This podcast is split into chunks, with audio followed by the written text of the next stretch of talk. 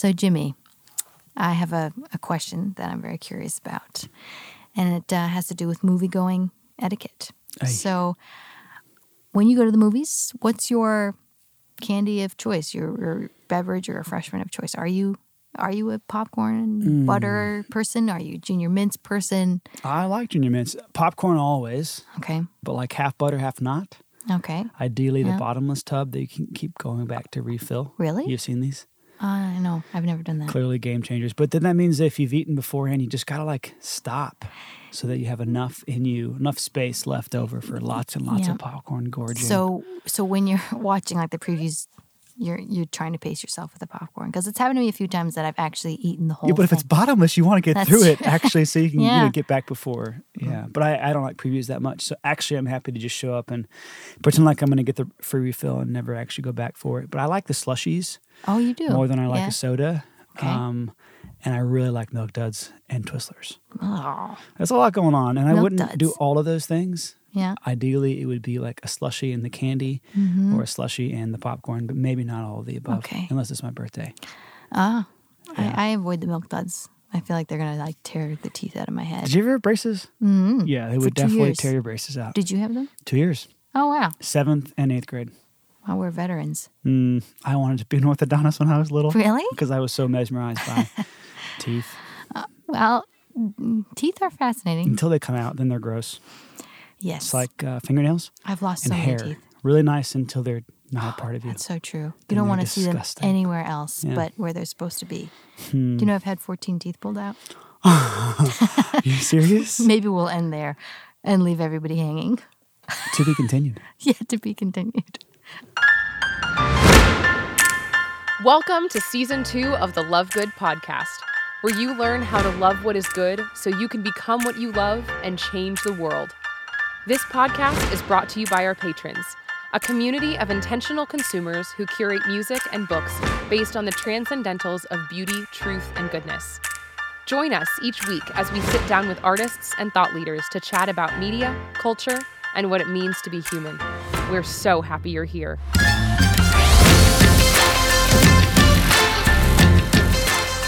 Welcome to the Love Good podcast, everybody. This is your host, Jimmy Mitchell. This is episode 24. In just a few moments, I'll be sitting down, as I always do every other week, with Alanna Boudreau, my co host. We're talking about addiction and festivity. That sounds really intense, and it kind of is, but we talk specifically about the movie A Beautiful Boy, the reality of addiction, not just in those people out there struggling with drug abuse, but really just addiction in general. I think a lot of us can even say, you know what, I kind of have an addictive personality. It's hard for me to kind of get my focus off of something once I get a little bit obsessed with it.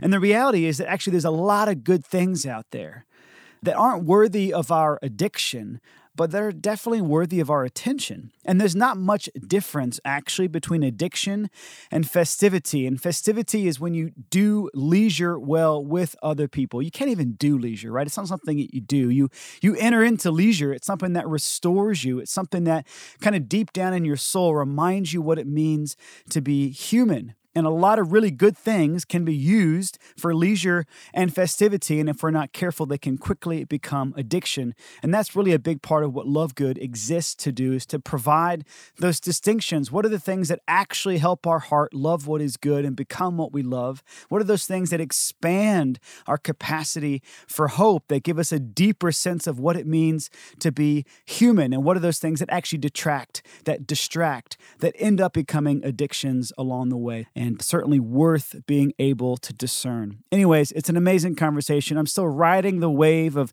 chatting with Ellie Schmidley two weeks ago, Nick Fabian last week. We've now got hundreds and hundreds of patrons in seven different countries enjoying their brand new seasonal packages with not only new music from Ellie and Nick, we've also got novelty socks that some of you are probably wearing as you're listening to this podcast. Beautiful artwork by Bryce Dennick, a brand new mixtape from Magnolia Records. It's actually a vinyl mixtape. And of course, our Love Good curated coffee. Even our Love Good standard, which is now on beautiful magnets, probably on your refrigerators at home. If you guys are just now catching the bandwagon, go to lovegoodculture.com to learn more about all this stuff. But as always, stay tuned. In just a few moments, I'll be back with the one and only Alanna Boudreau. What if mistakes sound such a bad thing? What if they make you who is a story with no struggle. You can't see the stars without the dark. Maybe we could never be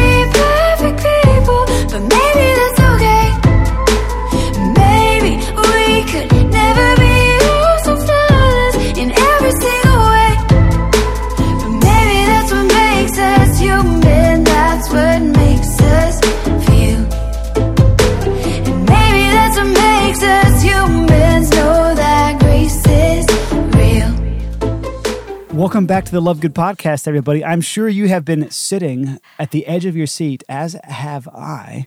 This is your host, Jimmy Mitchell, sitting down with Alanna Boudreau, who mentioned something uh, not too long ago about 14 teeth. Yeah. What? I had 14 teeth removed. Okay, can you can you share Forcibly. when, how, uh, forcibly? I'm actually trying to imagine a scenario here where that's possible. Well, okay, here's the thing. Whenever I tell people that, they always they get this kind of alarmed look on their face and then they I can see that their mind is envisioning that I maybe I had like a shark situation, you know how sharks Yes. have rows of teeth. Yes. They and I can see them sizing up the size of my jaw and just kind of like oh, how Clearly, what? my eyes have been on your mouth ever since you said that. just like figuring out how do the physics of the situation work and what it is is my mouth is actually it's too small for the average number of teeth so that's what Oh. was happening and they were just all crowding it was just a total explosion of teeth going in every possible direction what, what age? When did you find this out? like eight six six to eight or so Ooh. with that six to eight was when we noticed that the teeth were like not they they were not being what teeth should be so i had four permanents and six baby teeth removed in one go and then followed up with you know the other teeth that were the other four that were pulled out at some point i don't know if it was sort of just arbitrary the dentist was just on a roll he was like i'm just going to keep going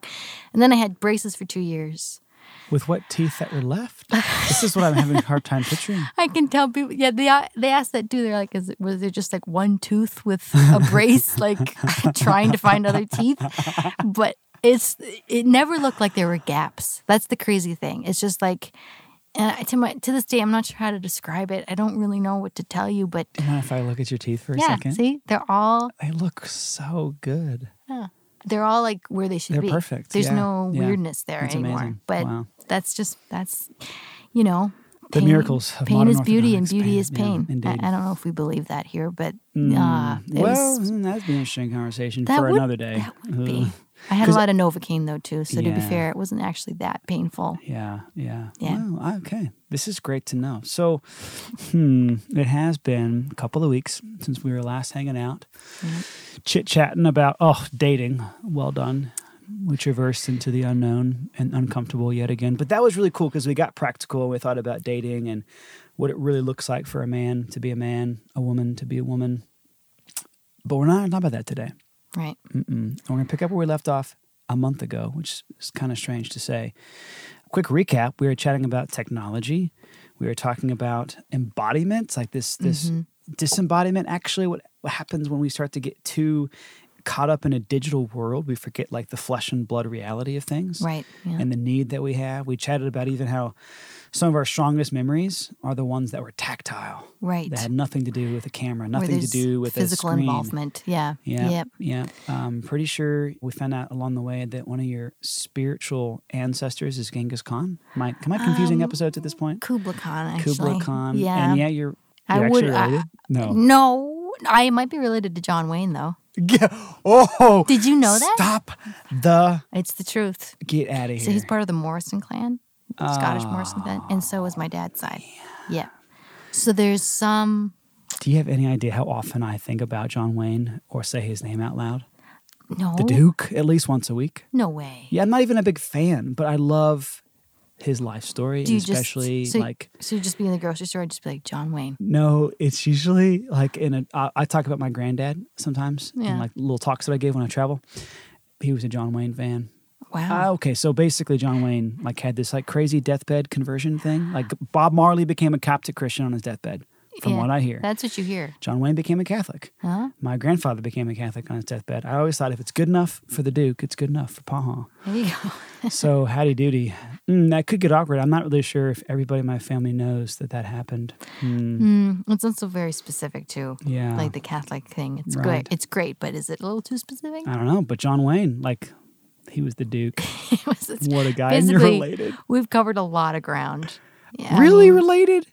I'm That's having a hard time believing this. Morrison Jimmy- clan from Scotland. Jimmy. That's what they've told me since I was a child. always wanted to be a cowboy. Again, you never really know. You know how stories travel through It's true. families. It's true. But I, I, I don't have a single story like that. Well, my dad met Neil Armstrong, oh, but we have a picture to prove it that's really cool. and an autograph. yeah.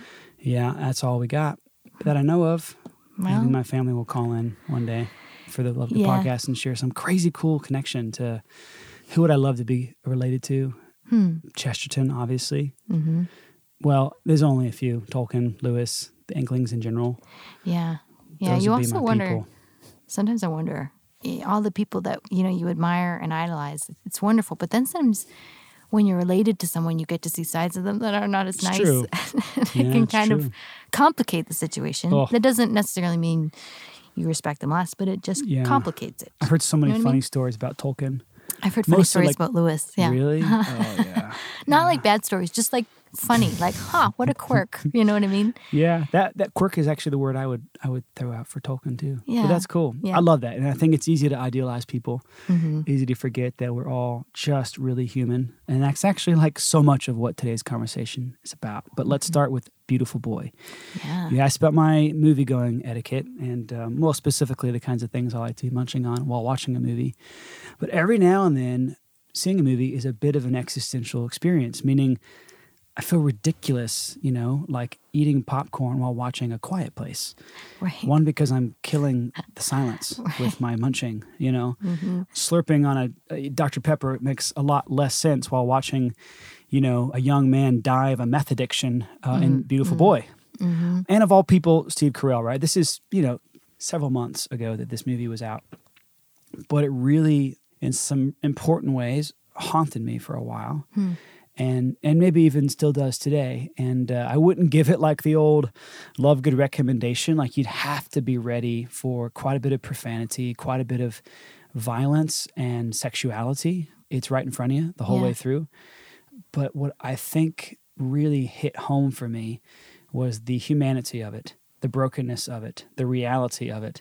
This kind of father son dynamic where at a certain point, the father had to let go, even in the midst of the son's hmm. drug addiction. Yeah. And there was a surrender there that like really, really touched me. And also realizing, you know what? Like, not much separates me from that young man, who mm-hmm. even now in reality, it's based on a real film. Sorry, the film is based on reality.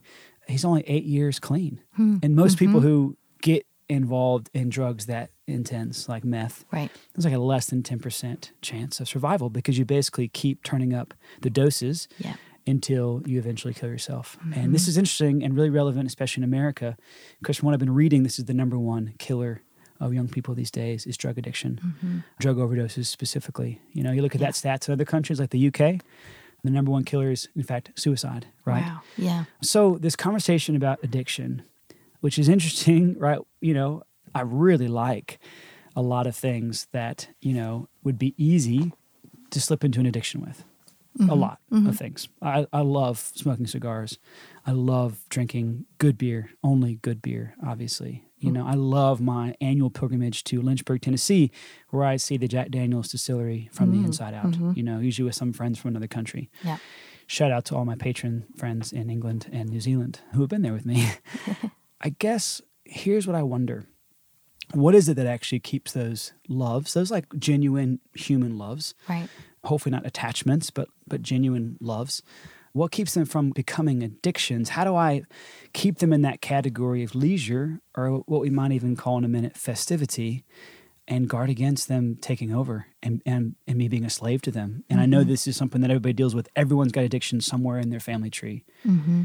But where do we go from here? How do we ride again that line? Yeah, that is. uh, I mean that that movie sounds amazing. Like it sounds like one that I would love. Horrifying, And- hopeful, painful, beautiful. Yeah, yeah. It, it's and also I'm I'm intrigued hearing about it just because there's there's a lot of addiction in my family, and it's it is one of those questions where, and I feel like most people's lives, in some way, whether it's in your immediate family or a friend or a grandparent, whatever, somewhere along the line, there's some someone who's addicted, whether it's to a substance or what you know, some kind of acting out behavior. And yeah, I, I don't know. I think part of the battle is just identifying what's underneath it because I, I feel like it's never really just that on its face. I mean, you could say that there are certain people who have a genetic predisposition toward addiction, which I think is very true, and it's that's part of the battle is just being self aware of what's in your family history. But I also feel like I feel like beneath a lot of addiction, I don't know if this is true in that movie or not, but I feel like a lot of it is unresolved trauma. You hmm. know what I mean? And I think sometimes a hmm. trauma, like a traumatizing experience, can create this, I don't know, like a, this cell of shame that just hmm. multiplies in a person. And I think if they don't have a space where they feel safe to process that and not identify themselves with the thing that was done to them or that happened, I almost think it's it's hard to bear. You know, so it's probably a combination though of like maybe someone's a thrill-seeking person, maybe they have a predisposition to addiction, maybe they were traumatized, maybe it's all three of those elements. And I think hmm. it's like I don't know, I think shame makes it a lot harder for us to find meaning in suffering. And I think that's kind of the crux of this whole thing is part of our lot in this life is we all suffer I think the difference is whether or not we feel there's meaning in the suffering and whether or not like what the suffering says about us. Right. You know what I mean? I think it I think these things are all somehow hmm. bound together. Like Yeah. self-loathing and addiction and shame, the ability to cope like healthily. And I don't know, yeah, I don't really know exactly how they're all tied together, but that's just my initial thought on the subject. There's, you know what I mean? Like hmm. so, yeah. I'm going to briefly paraphrase here from a book I've been reading. I don't even know what language this is. In Sinu Jesu, something like that. Mm-hmm. It's an anonymous author, but this is a bit of a paraphrase. He says, Do not give in to the feelings of guilt and shame that assail you because you're not living up to some ideal that you have set for yourself. I do not ask you to be faithful to an ideal, but rather to simply be faithful and to live every moment. All the rest follows. And I think this is sort of what I saw in the dynamic between Steve Carell, obviously playing this heroic father who does everything and goes far out of his way to try to save his son, and the 18 year old who, you know, went quickly from marijuana to meth and suddenly was spiraling out of control. And uh, in the end, tried to kill himself um, to put himself out of his misery and the misery he was causing everybody around him Right. Yeah. and uh, it seems like there was a a underlying shame, an underlying guilt, and even on the part of the father in this movie, this this underlying expectation. This is what killed me. There were so many moments where I thought, "Oh man, Steve or whatever the whatever the character's name was, the dad, if he had just like stepped in with a moment of like, you have nothing to prove. You know, you have nothing Yeah. that you think." Everything you think you have to be, either to impress me as your dad or to Right. impress Yeah. society, whatever, none of that's real. Mm-hmm. You know, the, th- there's there was never this moment where you got a sense that the the dad just had a sheer delight in his son. Hmm. And I wonder if that wouldn't have brought on a quicker healing. I wonder if that wouldn't have at least uncovered what did you call it the the sort of trauma even Sure, of some previous encounter. Who knows Right, right. what it was? Yeah. But it was just so hard and Yeah. so important to watch that movie for me, Mm-hmm. given that this is a very real, lived human experience for Right. a lot of people day in and day out. And, Right. it, Yeah. and it, your whole world is suddenly turning in on itself when there's addiction in the family. Right. Well, it's it's isolation, and and it's kind of if pain is just pain, why wouldn't you just end it? And if everything is absurd, you know, if if reality is just completely subjective, all of those questions like they're really pertinent here. Where it's like, no wonder there's an epidemic of suicide and and drug overdose. If if the message that's being pumped is, and again, I don't want to sound like like too apocryphal or something, but really, I feel like the zeitgeist is kind of saying that hmm. it's just it's all relative, it's all kind of absurd, and that's just not a sustainable worldview. You know what I mean? If that's and nobody really lives that way. Like nobody truly lives that way. That's Right. dying. To, that, like that's ceasing. Like and and so that's I feel like that's kind of at play with with addiction too. It's, hmm. it's it's this kind of I'm in pain. I want the pain to stop. I'm causing other people pain. I want that to stop. You know hmm. what I mean? And I had an interesting experience with when I did the keto. They they talk about the keto flu. It's the keto is this diet where you kind of nix carbs and sugar. And they they say the first few days you're probably going to go through some like withdrawal symptoms of like your body reacting to not having sugar and carbs. Hmm. And I was like, oh, that's probably not going to happen to me. But it did. Like the first night I did that, I woke up so nauseated. I, I went and I got sick. I got the chills. I was shaking. I was feverish. And I, I just wanted a banana. I wanted a bagel. I was like, I just want to feel normal again. Wow. And then I realized, oh my gosh, like it actually created this space of empathy in me for certain people in my life who are addicts, where I was just like, whoa, if this is just like a shadow of what that addiction is like, it's it's almost like the human instinct is I just want to feel better. I want to feel normal again. You know what I mean? I don't want the pain. That's right. And I think I think that's why perspective is like and that's that's where beauty and art come in. They give us perspective. They give language to the meaning like what feels meaningless in pain. You know, suffering is different than just sheer pain. There's something there's something about it that I, I don't know that can be understood something about it that doesn't have to translate into just sheer isolation Mm. and and just dire aloneness and shame you know what i mean? But That's it's it's a matter of perspective. It's a matter of how you see that and whether or not you believe that because otherwise Mm. it is just kind of absurd and why wouldn't you just want to do something to make the pain stop you know what i mean like. Yeah. but I was able to think about it and I was like, no, I, I'm, I'm fine. I'm going to work through it. And sure enough, I felt great the next morning. And then the keto ended up, I felt great. Like I really, Yeah. it was, it was a great experiment and it was, was really good. But um, But there was a certain pushing through. there was a pushing through. Yeah, Yeah. yeah. Because I, I was like, I can do this. I'm just going to try. And Would it have been easier if, if you had started it on the exact same day with a really close friend, for example? Like, is this a bit of the difference between pain and suffering? Is pain isolates, whereas suffering can actually like Mm-hmm. be shared? You know, I think that's a really good point, actually. I think, yeah, yeah, like having, um, having a companion in that experience because i did. I, I like immediately texted my sister and i was like i feel so sick and i'm not going to do this if it keeps going. Like i have a baby and all this. I need to take care of him and feel well. And she she was like oh because her husband had done the diet before too and she and he she texted back she's like oh he felt really sick too and like so that was helpful for me. I, That's I crazy. sought perspective right away just to bounce it off someone else.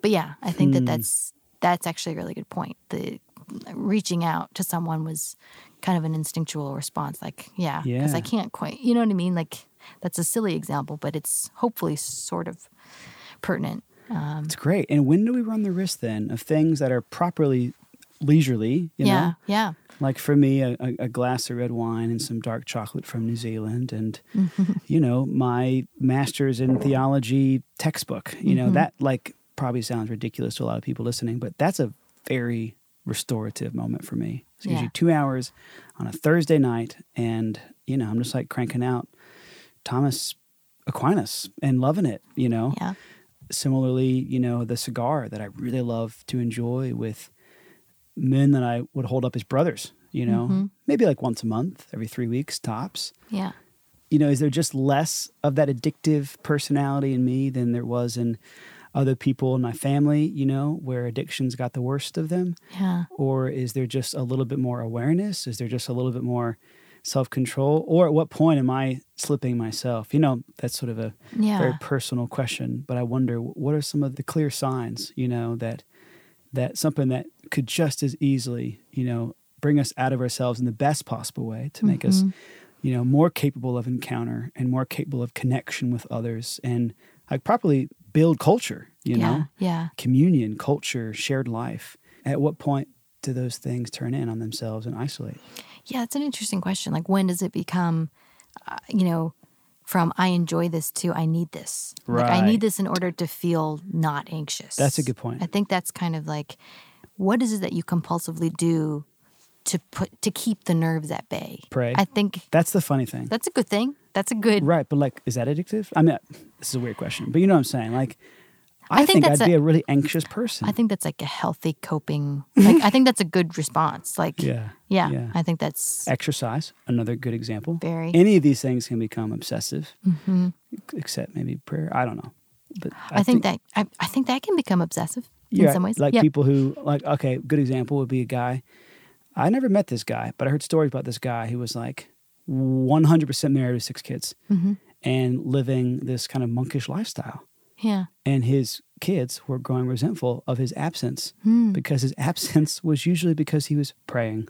Yeah. That's a problem. That is- suddenly they're not just resentful example. towards their dad; they're resentful towards the the church, the faith, all the things Right. that that time of prayer represented, which meant dad wasn't with me. yes. So yeah. that's really interesting. You know that any one of these things can quickly become disordered. I Yeah, guess. even if on its face it's a good thing, Right. If it's taking you away from your legitimate responsibilities. There you go.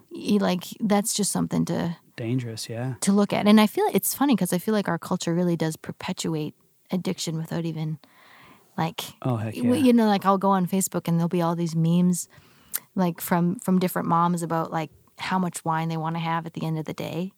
And I'm kind of like, wow. Wow. Like it's I don't know if you've ever noticed that. Maybe it's just not. because I'm a mom. you know, but it's it's like it's done very tongue in cheek and like it's funny, but for me when there's alcoholism in the family, I'm kind of like it's not a joke, man. Like yeah, that's that's right. That's right. it, and, and it, it's concerning that it's Hmm. that it's sort of it's just built it's like baked in to the culture like and. Yeah. i mean and that's how i feel like that's just americans like americans drink a lot and it's like That's part right. of our social etiquette which I, I think it's personally i love having a glass of bourbon with a friend because Hmm. it makes me just like more just relaxed and like Yeah. chatty and things are just more like i just see hilarity in even more things than i usually do but but yeah it's just like i don't know what, what is it that you think is exactly the distinguishing factor between Uh, let's let like let's use a drink as an example like how should it be wow, how should it be approached and how should it not be approached and what's the barometer you know It's interesting. You're talking about like celebrating addiction, like a culture that celebrates escapism Yeah. or turning in on ourselves-ism. I will not recommend this now that I've just done it. But in the last 10 seconds, I hopped on my Instagram and I typed in the hashtag addicted. It's all really like wildly inappropriate, Oh. um, which is interesting because where did we get to a point, you know, of celebrating? Ah, that's what's weird. Is it? It's addictions are enslaving mm-hmm. you know mm-hmm. and especially in this country like we are if there's a if there's a word that best sort of captures the american spirit mm-hmm. it's freedom you know yeah i can't think of a better word freedom and you know the countries might joke about that you know land of the free home of the brave but like it's a very real thing if and only if there's self-mastery if and only Yeah. if there is mm-hmm. you know we talk about checks and balances in our political system do we have that within our own lives Well, what does it look like to make sure Yeah. that you've got like guardrails around you with family with friends with Right. community too and you know? especially now where with postmodernism kind of it's where religion is kind of disdained which is kind of a built-in system for morality and and living a life that's more regimented Mm-hmm. which is funny because it actually ends up making you healthier like when you have right. some guidelines i mean because you're gonna have a few i guess i mean there there are probably some like noble atheists out there who ascribe to like a socratic mindset of Mm. ethics but not a lot really it's almost like unless you have really i think a christian understanding of virtue ethics Hmm. i think it would be a lot harder to fight against the human tendency to escape Yeah. and run away from pain Which- because yeah. you know we are we are highly I, I don't see any personally disparity or or um like I, I don't find evolution and my faith to be like at odds right so I, I I am always fascinated by looking at the biological roots of things and considering how there are so many just invisible forces and instincts that we each have as a like as a highly evolved organism. Hmm. And I think addiction is one of those interesting things that has so many psychological, physical, biological layers to it. Yeah. But but at the same time, I think it would be kind of I don't know, almost ignorant to to say that it's something you could just overcome through the power of your mind on your own as an individual. It's you mm. know what I mean because and I'm not talking just about substance abuse. I'm talking about escapism, whatever it mm. is that we're escaping from and why. and that's very like aa al-anon 101 Very right that we much, cannot yeah.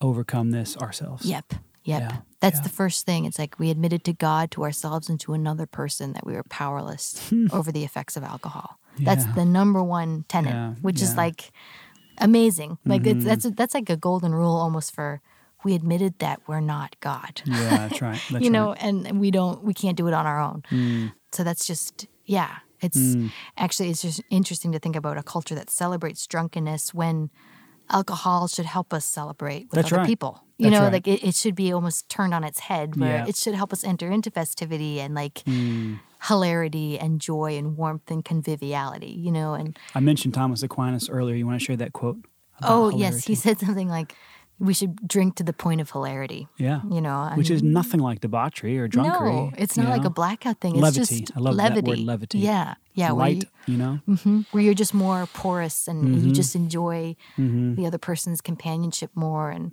Yeah, yeah sure. um, There's a sweetness there. And I think that's what we sell ourselves short on. There's a lot of like sweetness and joy and life to be lived, Mm-hmm. but it, it actually demands freedom. Like the only way there is freedom. And I think that's, you know, as true of these kind of big picture things that we're talking about now as it is the little things like the the media that we curate. Like if, if I was to just hold out sort of a golden rule or a litmus test, it's does this does this album, does this book, does this movie, does this relationship, does this experience make me more open to the encounter with another? Yeah, Does it yeah. prepare me better for leisure and maybe specifically festivity, which is leisure with others? Mm-hmm.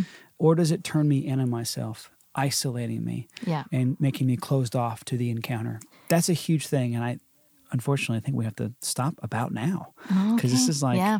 going to keep going. And I think both of us are obviously not psychologists, but like, dang, there's some probably amazing things to be studied in these regards and some amazing yeah. connection points with with beauty and with culture and with what it really means to be human and y'all we realize that some of these conversations are like intense sometimes our hope is that they just become conversation starters for you guys right because yeah we can't necessarily have this conversation for you can we we have to just no hope that yeah. our beginning it is a way for you guys to continue it and to pursue the truth and to continue to let that truth transform and make your life something beautiful to behold. Right. And and one thing I wanted to add too is just one of the Al-Anon slogans that I find really really powerful is we are only as sick as our secrets. Mm, And that is that goes right to the heart of the isolation of addiction. yeah. And whether you grew up in a home that was addicted, whether you yourself are addicted, that's the lie. That you are isolated and and you can't talk and you can't share and you can't feel. So it's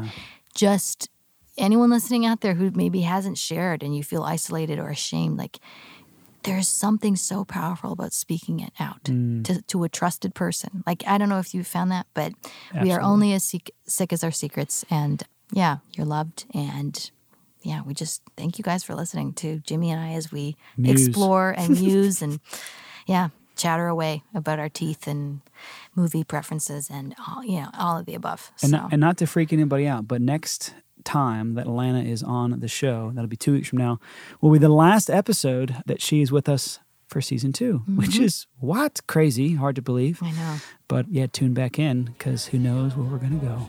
Yep, yep. Stay tuned. Say and turn around, the bridge is out. If you wanna save your life, it's not too late. It's not too late. Not too late. It's not too late. It's not too late. It's not too late.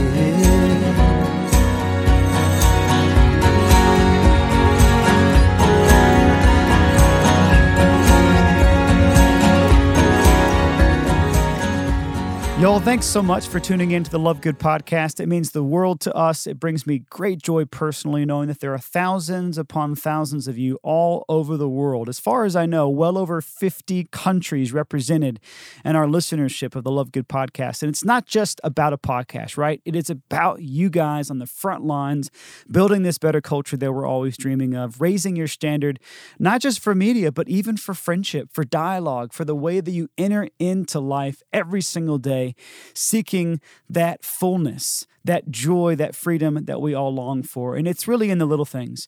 That's one of the things I'm constantly reminded of from our artists that it's in the little things that a better culture is built. And so next week, I have the privilege of sitting down with one of those artists. Her name is Rebecca Roubion. She's no stranger to Love Good. We have previously invested in her Christmas project and multiple EPs. Our patrons have had exclusive access to Rebecca Roubion music on more than one occasion. And she's amazing. And most recently has been featured on Grey's Anatomy. She's somebody who gets the little things right. She's not just chasing after a dream, she's living a dream at this point. And I think you're going to love this conversation. I'm also really pumped to announce something. Okay, so obviously we're wrapping up season two of the podcast. We've only got a few episodes left, but we're also about to transition into the craziest time of the year. Not just for me, but for Love Good in general. We have loads and loads of events coming down the pipeline, and we want to come to you. All right, wherever you find yourself, we want to meet you. We want to get to know you. We want to stand shoulder to shoulder in this rebuilding of culture. And uh, we're quite convinced that often the more intimate the venue, the more uh, amazing the opportunity can be to do that well. So, all that being said, we can tack on extra days, especially when I'm on the road for our Fireside House concerts. If you want to bring it to your church, if you want to bring us to your neighborhood amphitheater, if you've got some other cool coffee shop venue in town where you want to bring culture to life, we want to hear from you. We want to make it happen. So check out lovegoodculture.com slash fireside and let's make something happen in a hometown near you. We love you guys. Hope you have an amazing rest of your week and we'll talk to you soon. Peace. Thanks for tuning in to season two of the Love Good podcast. Tell your friends all about us. Stay in touch on social media and be sure to stop by iTunes or Stitcher to give us a review. You can join our movement today by subscribing as a patron at lovegoodculture.com. Start enjoying our seasonal packages that will raise your standard for media and inspire you to build a better culture. We can't wait to accompany you as you change the world.